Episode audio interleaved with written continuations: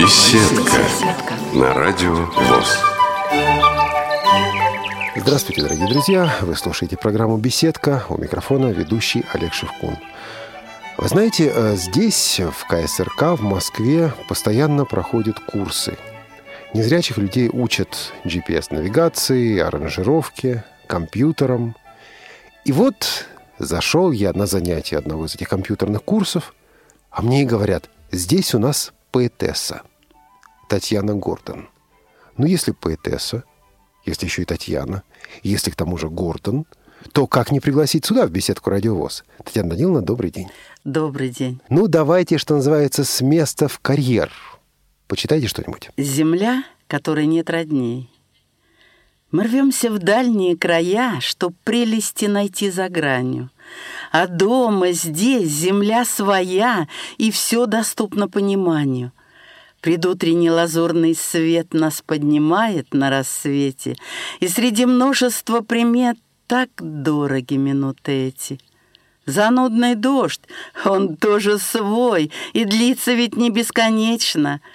А вспомни леса дух хмельной, свидание юности беспечной.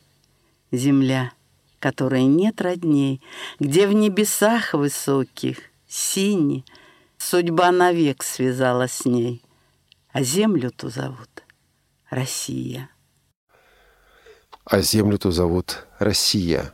А вот земля, где вы родились, ваша земля в таком узком смысле. Это что? Что это за места? Это Подмосковье, старый город Серпухов. шестьсот восемьдесят лет ему исполнилось несколько лет назад. Это земля, где я родилась, где родилась у меня мама, где родилась бабушка, где я родила сына. Это родная земля. Мне приходилось... Пришлось по своей жизни поездить. Я училась в Москве, училась в Туле, потом уехала на Сахалин.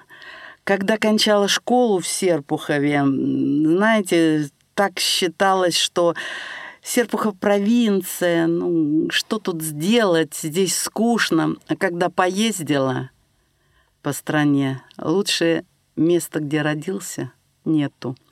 Я не только в этих местах была, я и по Волге плыла на пароходе, и в Белоруссии была, на Украине была, в Крыму была. Но все равно там в гостях, а дома лучше. Я понимаю, что это во многом на уровне ощущений. Но все-таки, если вам говорят: да Серпухов — маленький городок, действительно провинция, какое-то захолустье между Москвой и Тулой. Делать там нечего, культуры нет, театров нет, концерты бывают редко, и вообще все скучно. Что вы ответите? Но это неправда. Ну, во-первых, с тех пор, как вот я живу там, в Серпухове, с рождения, город очень изменился. Он стал намного красивее. И театр там есть, музыкальный, городской театр. Этот театр был еще построен в начале двадцатого века с отличной акустикой, где и микрофоны не нужны. И там хорошие дворцы культуры. Причем есть Дворец культуры России, в отделке которого участвовали те мастера, которые отделывали Московский дворец съездов. И там постоянно бывают какие-то концерты. К нам кто только не приезжал. У нас... театром городским руководил Камчатов. Это заслуженный деятель культуры, у которого были обширнейшие связи. К нам очень многие приезжали. И театры, даже оркестр Дударовой приезжал. Так что и цыганский театр был, и малый театр был. А уж исполнители-то, ну, все певцы бывали у нас в Серпухове. Так что это город не, ну, не такой уж захолустный. Вы приехали сюда учиться, вы приехали осваивать компьютеры. Я понимаю, что с женщинами о возрасте не говорят, но вам ведь не двадцать и не тридцать. Такое ощущение, что вы сейчас приобретаете навыки жизни незрячего человека. Ну а почему этим не заняться было, ну я не знаю, в десять, двадцать, тридцать лет? Ну, во-первых, в то время я видела... Я где-то слепнуть начала лет пятьдесят, когда мне делали операции за операцией, когда э, не было у меня возможности ни читать, ни писать. Очень помогло вступление в нашу ВОС. Очень помогло. Во-первых, там появились книги, записанные на кассетах, на катушках, потом вот теперь на дисках и флешках. А потом, когда я узнала о том, что появилась программа джоус компьютерная, вот тогда я стала приставать к сыну, чтобы он мне наладил компьютер, поставил, сделал, туда вставил эту программу, чтобы я начала работать. Он у меня системный администратор и занимается компьютерами где-то с класса третьего. Поэтому это для него было несложно. А вот уже учиться работе на компьютере, учиться вот на этом джозе, управлять джозом, это он мне четко сказал: учись у слепых. Ну и начали, учили сначала. У нас есть в городе такие молодые ребята, молодые мужчины, которые сами это осваивали. Так у нас по цепочке идет, и один другого учит. Меня учила и Саша Иванов, и еще другие. А теперь я сама научилась, начала понемножечку тому, что умею. Я не могу сказать, что я очень хорошо владею компьютером, потому что много пробелов, много всего этого. Но, по крайней мере, начинаем учить других. И самое главное, что я могу записывать свои стихи. Вот это вот самое главное. Когда появился компьютер, я уже смогла скомпоновать сама первую книжку. Не первую, а уже вторую. Первую книгу мне помогли друзья. Сын набирал, и потом есть такие семья Митрохиных у нас в Серпухове. Они мне что-то отсняли, записали на диски, и уже тогда в типографии, в серпуховской типографии, мне все это сделали. Вот когда я получила свою первую книжку, я ее и на нюх, чуть ли не на зуб, потому что это было что-то такое, ну, чувство необъяснимое. А потом я начала сама уже, никто мне здесь не помогал, набирала, проверяла, компоновала. Даже если раньше меня в типографию водили, возили, то тут мы обошлись и без этого. Я пересылала по почте, там скачивали. С типографии мне привозили. У меня уже сейчас, сейчас пять книг. Это «Дарю добро», Настенькина книжка, это детская книжка, я для своей внучки написала детские стихи там. Затем «Держу равновесие», «Куда плывешь, мой плот», «Листаю старую тетрадь». И вот сейчас я готовлю, вернусь домой, плотную займусь новой книжкой. Я ее хочу назвать «Живут в душе моей стихи». Но это еще вот будущее. Но стихов много там. Еще на пару книг хватит. Получается интересная вещь. Вы начали писать э, стихи примерно в то же время, когда теряли или уже потеряли зрение. Это так или я чего-то не понял? Знаете, возможно, просто появилось время, которое не знаешь, куда деть. Читать не можешь. Телевизор, ну, я один год почти весь пробыла в больнице, там ни телевизоров, ничего. И вот, видимо, просто в голове что-то начало складываться. Ну, в юности все писали стихи. Может быть, оттуда просто это, знаете, было как бы отложено. А может быть, просто Бог взял, Бог что-то вложил. И сначала, конечно, были стихи. Я сама знаю, они и неровные, и не очень отшлифованные. А потом у нас в Серпухове есть литературное объединение «Серпейка». Вот там уже мне помогали. Меня там не очень драконили, но на примере других я уже сама начала видеть свои ошибки. И вот так вот училась. И не я одна, вот Серпуховская местная организация слепых. Нас там где-то сейчас, ну, человек двести - двести сорок, вот так вот. Mm-hmm. Я точный список не помню, но у нас пятеро пишут стихи. Пятеро. Причем один из первых, это у нас, в общем-то, он считается как и корифей, Валерий Турлаков. Он начал, он кончал Слепецкую школу, еще будучи в Слепецкой школе, слово-то ходил какое? На литературный кружок учился. А вот я начала уже когда была в Слепецкой организации. Потом у нас пишет стихи моя подруга Татьяна Ивановна Чикова. Вот она начала писать где-то лет в шестьдесят. И получается, хорошо получается. Мы с ней даже пишем вдвоем стихи. Псевдоним себе придумали. Две Татьяны. Она Татьяна, я Татьяна. Она не видит, плохо видит. Я плохо вижу. Она любит чтение, любит поэзию. Я люблю. Ну, много точек соприкосновения. Ольга Карнаухова начала писать стихи. Тоже начала. Она складывала... ну, чуть ли не с детства, а сейчас уже начала писать по правилам. Есть уж у нас такая Любовь Кочеткова, у нее псевдоним Аргинская Кочеткова, тоже пишет стихи, у нее вторая группа, а все остальные мы первой группы. Ну вот, чтобы разбавить наш диалог, нашу беседу, может быть, есть еще что-то, что вы хотели бы нам представить вот, из вашего творчества? Из слепого круга. «Мне солнце на ладони рисует свой узор, и вижу я Мадонну сквозь солнечный простор, и вспоминаю краски, что с детства мне близки: зеленый, желтый, красный, ромашек лепестки, и голубое небо, и белый-белый снег.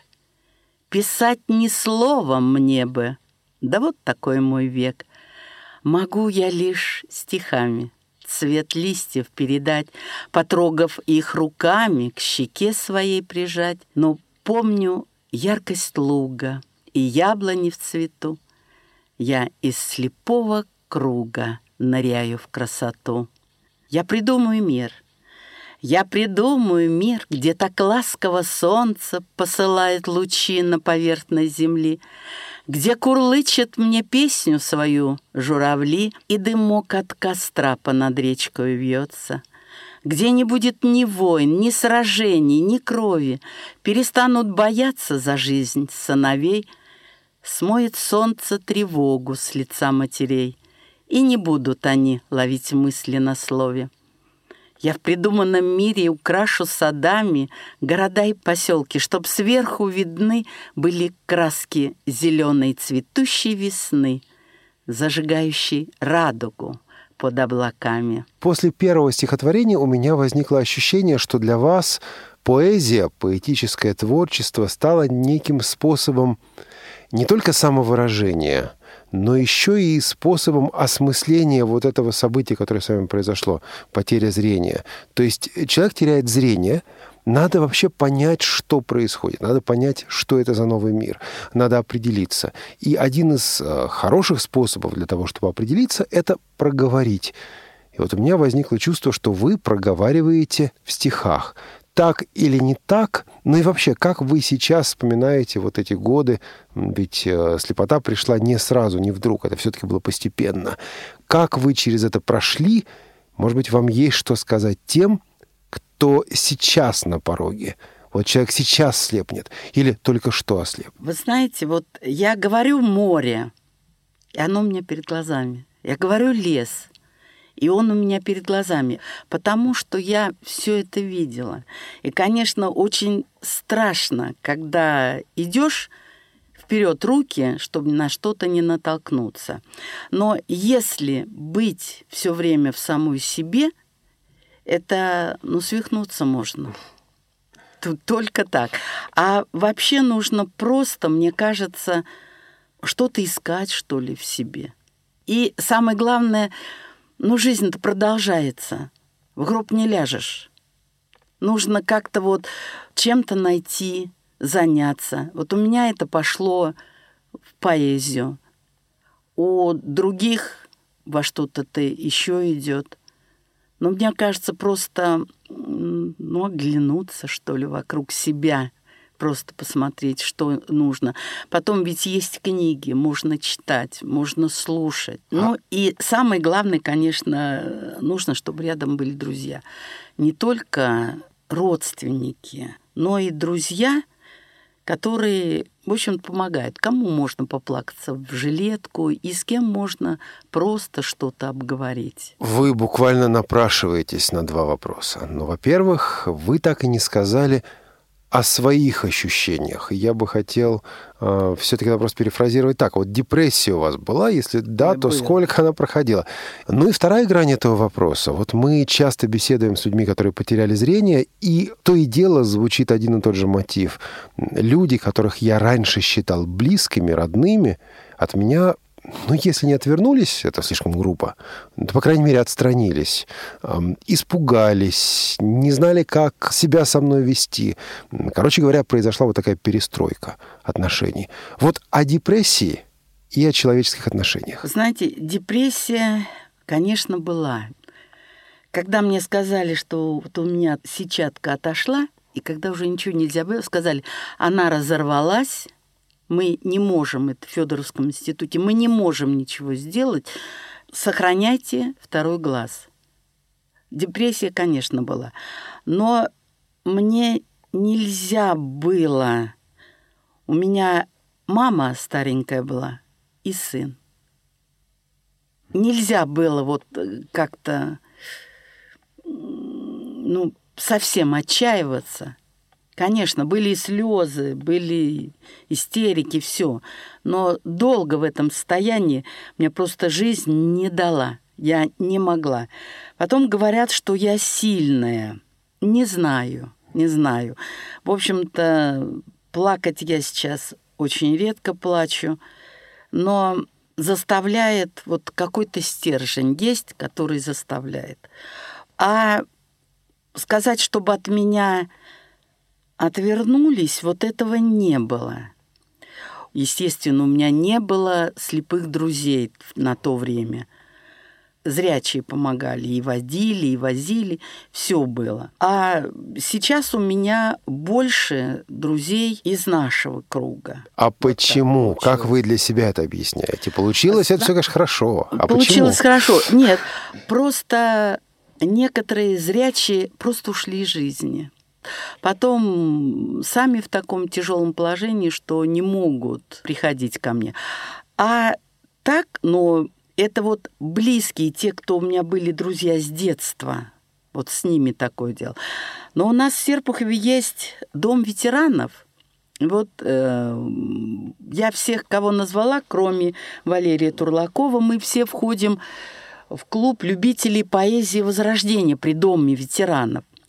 Так ведь вот там основная масса – это зрячие. Но они вокруг нас и помогают, и не дают нам ни упасть, ни споткнуться. Если надо, что-то подскажут и всегда помогут. Так что вот, ну, не обделила меня жизнь этим. Как-то был я на одной встрече, где выступающий обращался к бизнесменам, призывал бизнесменов помогать слепым и говорит, вы знаете... Этим людям надо помогать, потому что никогда не знаешь, что с тобой случится. Если потеряешь зрение, это страшно. Поэтому вот помогите сейчас, потому что если такое с вами случится, нужно, чтобы и вам также помогли. Понимаете, тут как бы ты дай мне, а вдруг с тобой там что-то да, случится. Да, совершенно верно. Вот. Нет, помогать надо, но не поэтому. В людях должно быть сострадание. Люди должны просто вот видеть... сами. И если они могут, они должны помочь. Но это каждый человек должен решать сам. А вообще, конечно, вот из всех, хотя, наверное, все страшно. И потерять ноги страшно, и потерять руки страшно. Но самое главное, есть жизнь, что мы живем. Вот это самое главное. И нужно как-то уж ну, приспособиться, что ли, к жизни и жить. Ну, говорят как... Бог того наказывает, кого больше любит. Может быть, и вот здесь вот это. А потом просыпаешься все-таки. Ведь чувствуешь, когда солнце по щеке гладит. Потом запахи. Слышишь, как... птицы поют, как ветер шумит. Ну, все слышишь. Даже у слепого это все обостреннее, он все это чувствует. Татьяна Даниловна, вы вот говорите о сострадании. А я сижу и думаю, а где же взять-то его сострадание это? Ведь каждый день слышишь о боли, о страдании. Почти каждый день, так или иначе, с этим страданием соприкасаешься. И, извините, но чувства, ощущения притупляются. Но мы обычно вот слышим, что столько-то погибло. Вот если кто-то из кровных погиб, вот mm-hmm. тут уже идет задевает, боль, конечно. Задевает. А все равно... Все равно это страшно, что сейчас на Украине идет. Это страшно, это думаешь, ты живешь, у тебя все есть, а там люди, мирное небо над головой, мирное, летят снаряды, людей убивают, причем убивают, если в Отечественную войну убивали фашистов, убивали тех, кто на нас напал. А здесь, получается, брат на брата пошел. Причем и люди-то ничего не сделали для того, чтобы... Да я думаю, что силой-то никакие вопросы решать нельзя. Нужно как-то все мирно. Вы никогда не ловили себя на том, что ну вот устала я сострадать, не могу больше? Да нет, наверное, как таких мыслей не было. Но... Помочь, чем можешь. Ведь это не обязательно нужно деньгами. Иногда просто словом. Иногда человек выговорился, поговорил, и говорит, ой, поговорил, а мне легче стало. Вот даже вот такое сострадание. Просто мы должны быть человечнее друг к другу. Напоминаю, что в нашей беседке сегодня Татьяна Даниловна Гордон, поэт, один из участников курсов, которые проходят сейчас здесь, в ка эс эр ка ВОС, в Москве. Татьяна Даниловна, иногда говорят о двух мирах. Вот есть мир зрячих и мир слепых. Я не хочу сейчас вдаваться в какие-то философские или тем более психологические дискуссии. Речь не об этом. Речь о вашем ощущении, ну, перехода из одного мира в другой. Вы заметили разницу между этими двумя плоскостями? Или, опять-таки, это одно из таких популярных преувеличений? Не знаю, по-моему, мир один. Вы понимаете, когда я пришла на серпуховское предприятие общества слепых, у пэ пэ ВОС, я при- пришла, конечно, ну, у меня и страх, и все было. И вот я увидела людей. Я... Видела тогда. Я ходила на предприятие одна. У меня была вторая группа. Я пришла, там сидят люди, работают. Работают люди тотально слепые. Люди, которые ходят с тростью, которых приводят. И вот я посидела, послушала их, посмотрела на них. Понимаете, они смеются, разговаривают, детей рожают, растят детей. Они в садах что-то выращивают, занимаются садами. Знаете, мне стало, честное слово, стыдно стонать и говорить, что, в общем-то, это та катастрофа, от которой я должна вообще чуть ли не повеситься. Мне стало. И вот тогда, тогда... Как-то у меня и, можно сказать, и слезы-то просохли. Но если они живут, почему я не могу? И у меня, например, вот, знаете, нету разницы. Вот этот человек слепой, этот зрячий. Этот человек слепой второго сорта, зрячий первого сорта. Вот у меня этого нет. Мы все равны. Все буквально, ну, ну, подумаешь, у этого человека, ну, зрение плохое. А у зрячего человека, у него еще что-то плохое. Понимаете, поэтому мы все одинаковые. Просто жить нужно по-человечески, опять повторяюсь. Задам несколько неудобных вопросов, но уж извините, такая у нас тут работа. Вот вы вернетесь домой в Серпухов после этих курсов. Вы... Сами выйдете из дома, пойдете, не знаю, в магазин а. или еще куда-то, или пока еще вот с ориентировкой вопрос не решен для вас? Вы знаете, дело в том, что так, я с тростью ходить могу, но я могу с тростью ходить только вот в своем дворе. У меня есть пару маршрутов, пару буквально, потому что дальше идут дороги, проезжие части, и самое главное, там очень плохие ориентиры, очень плохие, поэтому я не рискую. А у меня с соседями хорошие, очень хорошие отношения. В магазин я пойду, в магазин я прихожу порой одна, мне помогают и купить продукты, и расскажут, где что есть, ну, за руку возьмут и поводят. Домой я пойду одна, это все я делаю. Дома я делаю все одна, я на компьютере работаю, я на машинке швейной работаю. Шью. А у плиты стоите? Ну, естественно. И пеку, и варю, ну, все делаю. Все, что нужно. Единственное, что я не могу разобрать, постирать смогу. Я не могу разобрать, есть пятно или нет, но это подскажут. Что больше всего любите готовить? Готовить, пироги печь. Пирог мой фирменный. И обычно я на клуб наш, когда у нас бывает заседание, заседания у нас бывают дни рождения, мы за столом и поздравляем, и чай пьем, и обязательно кто-то что-то приносит, но я всегда пироги. Вот так, в вашем рассказе была еще одна вещь, которая заставила меня просто остановиться. Вы говорили о том, что вы приходите в магазин, вам помогают, вам подсказывают. Mm-hmm. С другой стороны, мы сидим здесь в студии, и вы производите впечатление очень какого-то спокойного, уравновешенного человека. Вот общаясь с людьми, вам приходится, что называется, стоять за свои права, отстаивать свои права, говорить: я слепой, мне нужна вот эта помощь.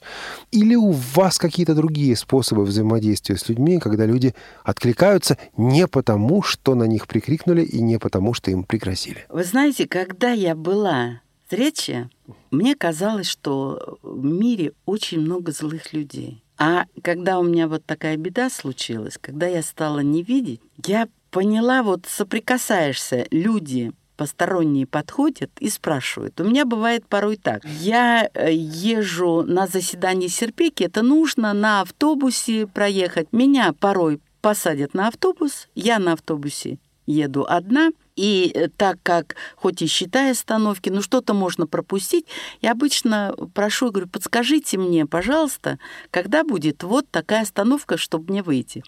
Порой бывает, весь автобус меня высаживает, чтобы, не дай Боже, я не пропустила. Кондуктор даже так: ой, вы выходите вот здесь, вот тут поручень, вам помочь.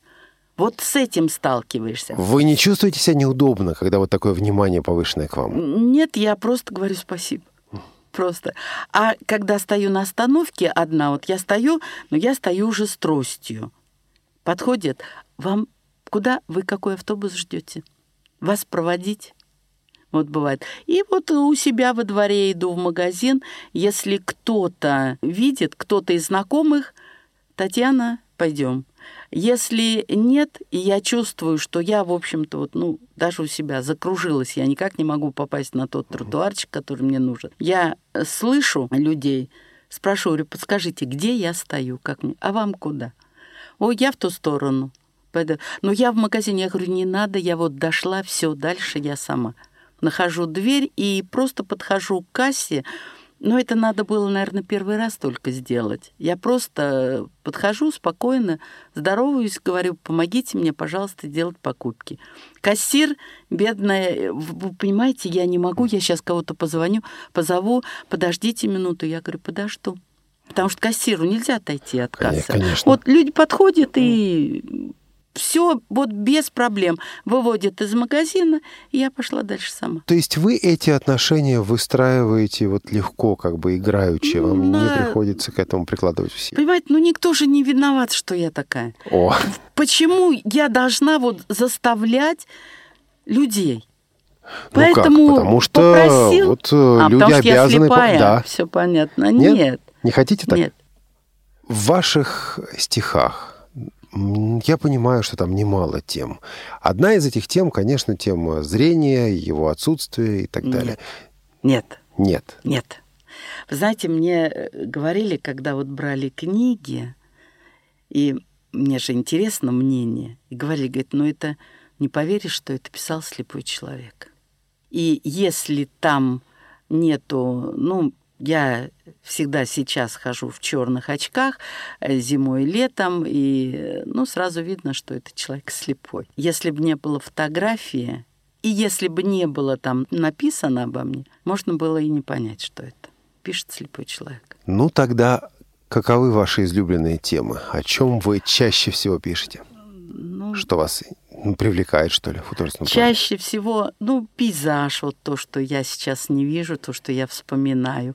Море, это у меня плещется, хотя я, ну, далеко. Серпухов и море, это же очень далеко. В общем, далеко. Да. Вот, но я, мне просто посчастливилось, в Охотке я плавала, в Амурском заливе я плавала, в Азове я плавала, на Черном море тоже, только вот на Северных не была, на Финском заливе я ножки мочила, ручки, вот. А море, море, оно очень близко мне, эта тема, хотя я бы не сказала, что уж очень много стихов о море. А так... Моя Татьяна, вторая моя половинка, она говорит, у тебя много такой, говорит, флёр грусти. Вот это вот есть. Ну, любовная лирика есть. И городу родному много посвящено. И вообще, понимаете, вот они темы-то возникают, даже порой не думаешь, как мы говорим, зимой пишем о лете, а летом о зиме. Всяко бывает. Просто вот что-то, какие-то слова, какое-то... что-то, ну, как говорят, увидел, что-то почувствовал. И появляются стихи. Потом у меня есть страничка на стихи точка ру. Там есть и Татьяна Чикова, там есть и две Татьяны. Ну, я не только там выкладываю стихи свои, двух Татьяны, Татьянины, но и ходим по авторам. И вот иногда читаешь стихи, и что-то наталкивает. Может быть, даже совершенно другая тема, может, такая же тема, но совершенно по-другому. А вообще, вообще, вот вы несколько раз заметили, поэтесса, поэт, это, по-моему, очень громкие слова. Я как-то, я себя, ну, не считаю, что ли, поэтессой, хотя стихи пишу. А кем тогда вы себя считаете? Вот я в литературе — это кто? Ну, не знаю, наверное, все-таки любитель. Ну, хотя, так... хотя, хотя... Ну, как посмотреть, оценивают-то не я, оценивают другие, понимаете? Дело в том, что я написала мне, они все родные, они все, ну, есть, конечно, какие-то любимчики, все, а оценку-то дают те, кто их читает, ведь бывает так, человек прочитал стихотворение, ой, оно очень хорошее, а другой, который взял текст, просто книжку и начал читать, и уже чего-то там не состыковывается, что-то вот, акцент не такой. И, в общем-то, стихотворение как-то угасает, что ли. Поэтому одно дело, когда читает их, читаю я их сама, другое дело, когда читают их другие. И если их читают, то мне очень приятно. Чем пахнет счастье? Добрыми словами. Улыбкой тихою и дымом костерка, и звездами, висевшими над нами, в свидании обещающим пока, чем пахнет счастье, пылкостью объятия, сиянием взгляда, мимикою губ, фатой невинной, подвенечным платьем и ощущением, что от счастья глуп, не пахнет счастье серою разлукой. Печалью горькою и тусклостью ночей, когда мир полон бедственной разрухой, обрывками безрадостных речей. А пахнет счастье солнечной поляной, речной прохладой, щебетанием птиц, и чувствуешь себя влюбленно пьяной и веришь в то, что счастью нет границ. Татьяна Даниловна, вам ведь доводилось участвовать, и не только участвовать, но, кажется, и побеждать в поэтических турнирах, поэтических конкурсах, которые организует Всероссийское общество слепых, не так ли? Да, я сначала одна читала свои стихи. Дипломы были, так много там. А потом мы стали с Татьяной Чиковой, две Татьяны. И вот э, мы с нею делаем литературно-музыкальные композиции, где у нас стихи вставлены. Это пять или шесть стихотворений, где у нас есть двойные. Обычно мы начинаем двойным и кончаем двойным. А внутри у нас есть стихи, каждый читает свое. Это делаем под музыку, подбираем сами мелодию, читаем, и вот, в общем-то, дипломы за это получаем. Потом мы с ней в Курск ездили. На Курский это был международный фестиваль литературного творчества инвалидов первой и второй группы по зрению Украины, России и Белоруссии. Это фестиваль назывался «На крыльях надежды». Вот туда мы ездили, я, Татьяна и Ольга Карнаухова ездила. Вот мы с Татьяной и дуэт две Татьяны вышли в финал. Это было очень приятно. А потом мы, ну, на многих фестивалях, и мы сейчас уже чаще выступаем с ней вдвоем. Нам это очень нравится. Потом под музыку уже читается более красиво, получается более лучше и воспринимается лучше. Не конкурируете с ней? Типа, вот у меня больше стихов, меня нет, больше любят? Нет, что вы, у нас вот этого у нас нет. Этого нет, потому что у нас очень добрые отношения, очень добрые. Поэтому у нас нету зависти, потому что каждый пишет по-своему, понимаете? Я не напишу так, как пишет она. Она не напишет так, как я напишу. А вдвоем мы, это у нас третий автор. Поэтому здесь никакой конкуренции нет. Возвращаясь к поэтическим конкурсам, в чем, с вашей точки зрения, их важность? Вот почему они важны, почему они нужны? Ведь, казалось бы, ну, написал, опубликовал, кто-то прочитал. Зачем куда-то ехать, зачем как-то выставляться? И второй, может быть, связанный с этим, смежный такой вопрос. Поэзия — это вдохновение, но при этом у стихосложений есть определенные правила. И этим правилам надо следовать. Эти правила, они не стесняют вас? Вы знаете, вы действительно сказали, что поэзия — это и вдохновение, и это, в общем-то, большой труд. Потому что слова искать — это достаточно тяжело, и нужно же подобрать такое слово, чтобы оно вот сюда вошло, оно как бы тут и стояло. И мы с Татьяной, когда пишем вдвоем, мы с ней спорим, пишем по телефону. Это как? Подождите, вот. Понимаете, я Беседка, ты уж про все. В одном конце города, она живет в другом конце города. Так. Берем в руки телефон, и начинается наш марафон. По строчке, по слову, по строфе, по-всякому, по-разному.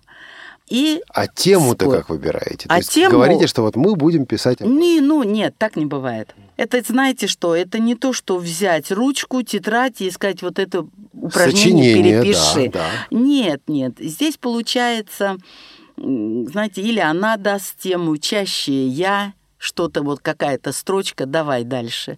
И мы начинаем. Иногда бросаем, у нас все это в компьютере записано, и потом опять открываем компьютер, достаем эти наши залежи и начинаем дальше рифмовать и придумывать, у кого какие мысли. Знаете, порой даже не знаешь, когда с чего начнешь, чем кончишь. Всякое бывает. И...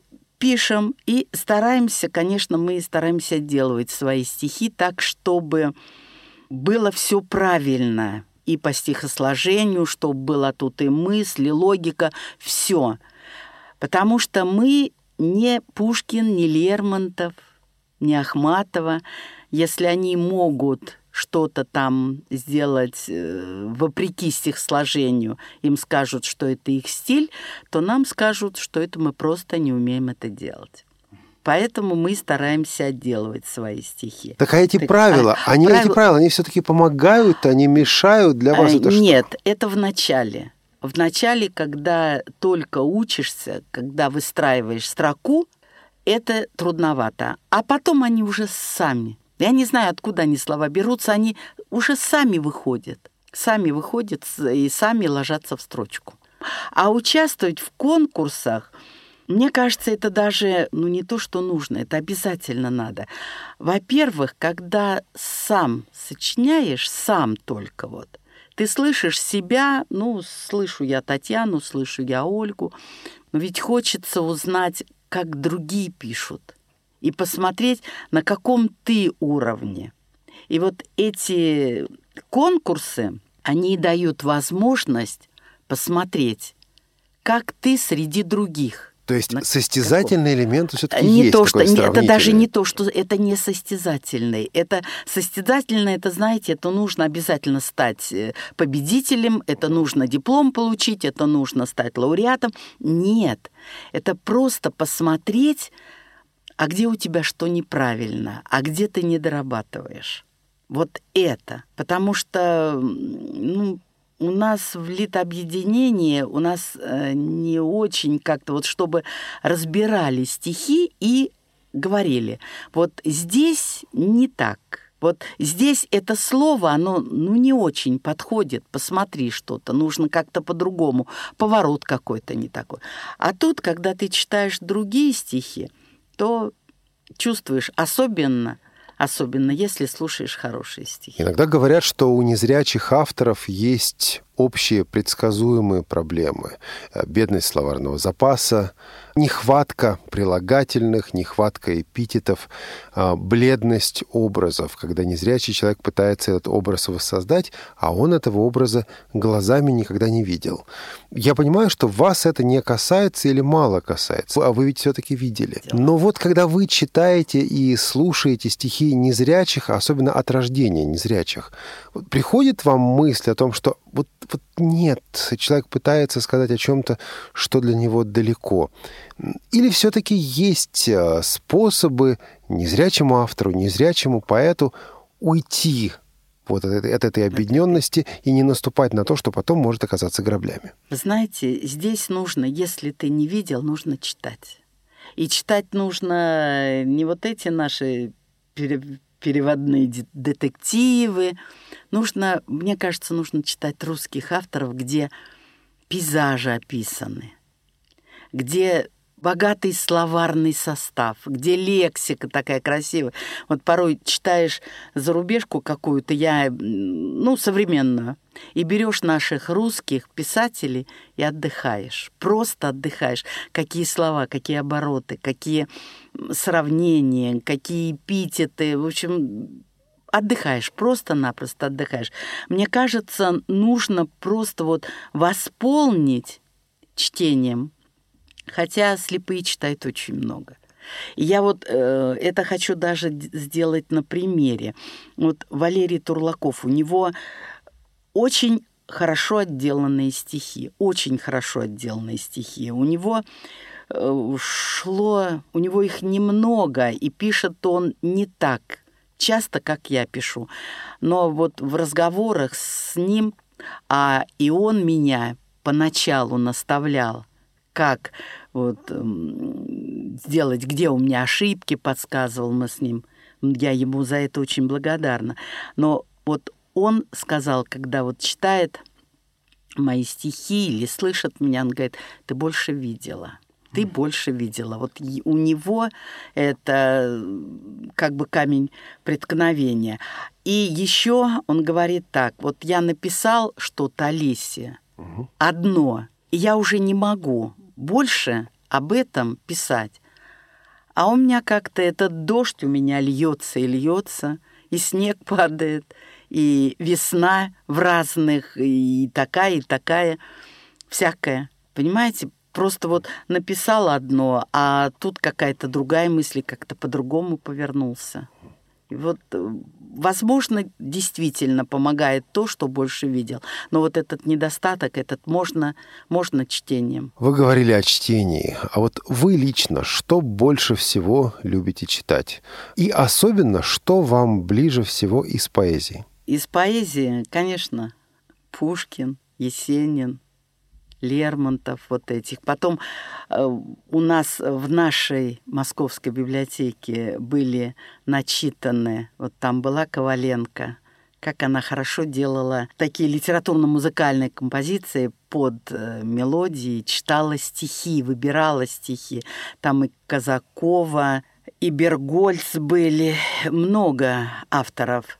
И Друнина была, и читаешь их с удовольствием. Потом Бухтияров, его стихи сделаны, на кассете, тоже с удовольствием мы почитали. Иногда просто хочется, знаете, отвлечься от всего и почитать что-то легкое, чтиво. Какие-нибудь детективы я Маринину люблю. А вообще с удовольствием читаю и Лескова, и Толстого, и Чехова. Тем более Чехов — это наш. Он был в Серпухове земским врачом, так что все это наше.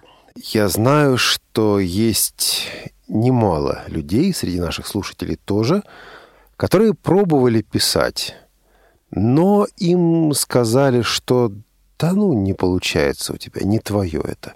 Может быть, кстати, и справедливо сказали, потому что стихи были не сделанные, не подготовленные, не профессиональные, если можно использовать это слово здесь. Но человеку так сказали раз, и он говорит: не буду, больше не попробую. Есть и другие. Они тоже пробуют писать, но знают, что можно напороться на неприятности, и никому эти стихи не показывают. И пишут, как говорится, в стол. И также, давайте не будем забывать, что есть и графоманы, которые есть. Пишут вот просто вот так. Вот у человека есть тяга к тому, чтобы писать. Что делать? Я, когда училась в институте, в Туле... Это в... еще были зрячие. Ну, да, да, да, да, да, да. В Туле был, в Тульском пединституте был кружок литературный. Я туда пошла. Ну как же, я пишу, у меня что-то получается, мне это самой очень нравится. Я пришла туда, меня разложили по косточкам, и все, мне хватило туда одного похода. Больше я не пошла, и вот я к стихам, стихам вернулась только-только, когда стала слепнуть.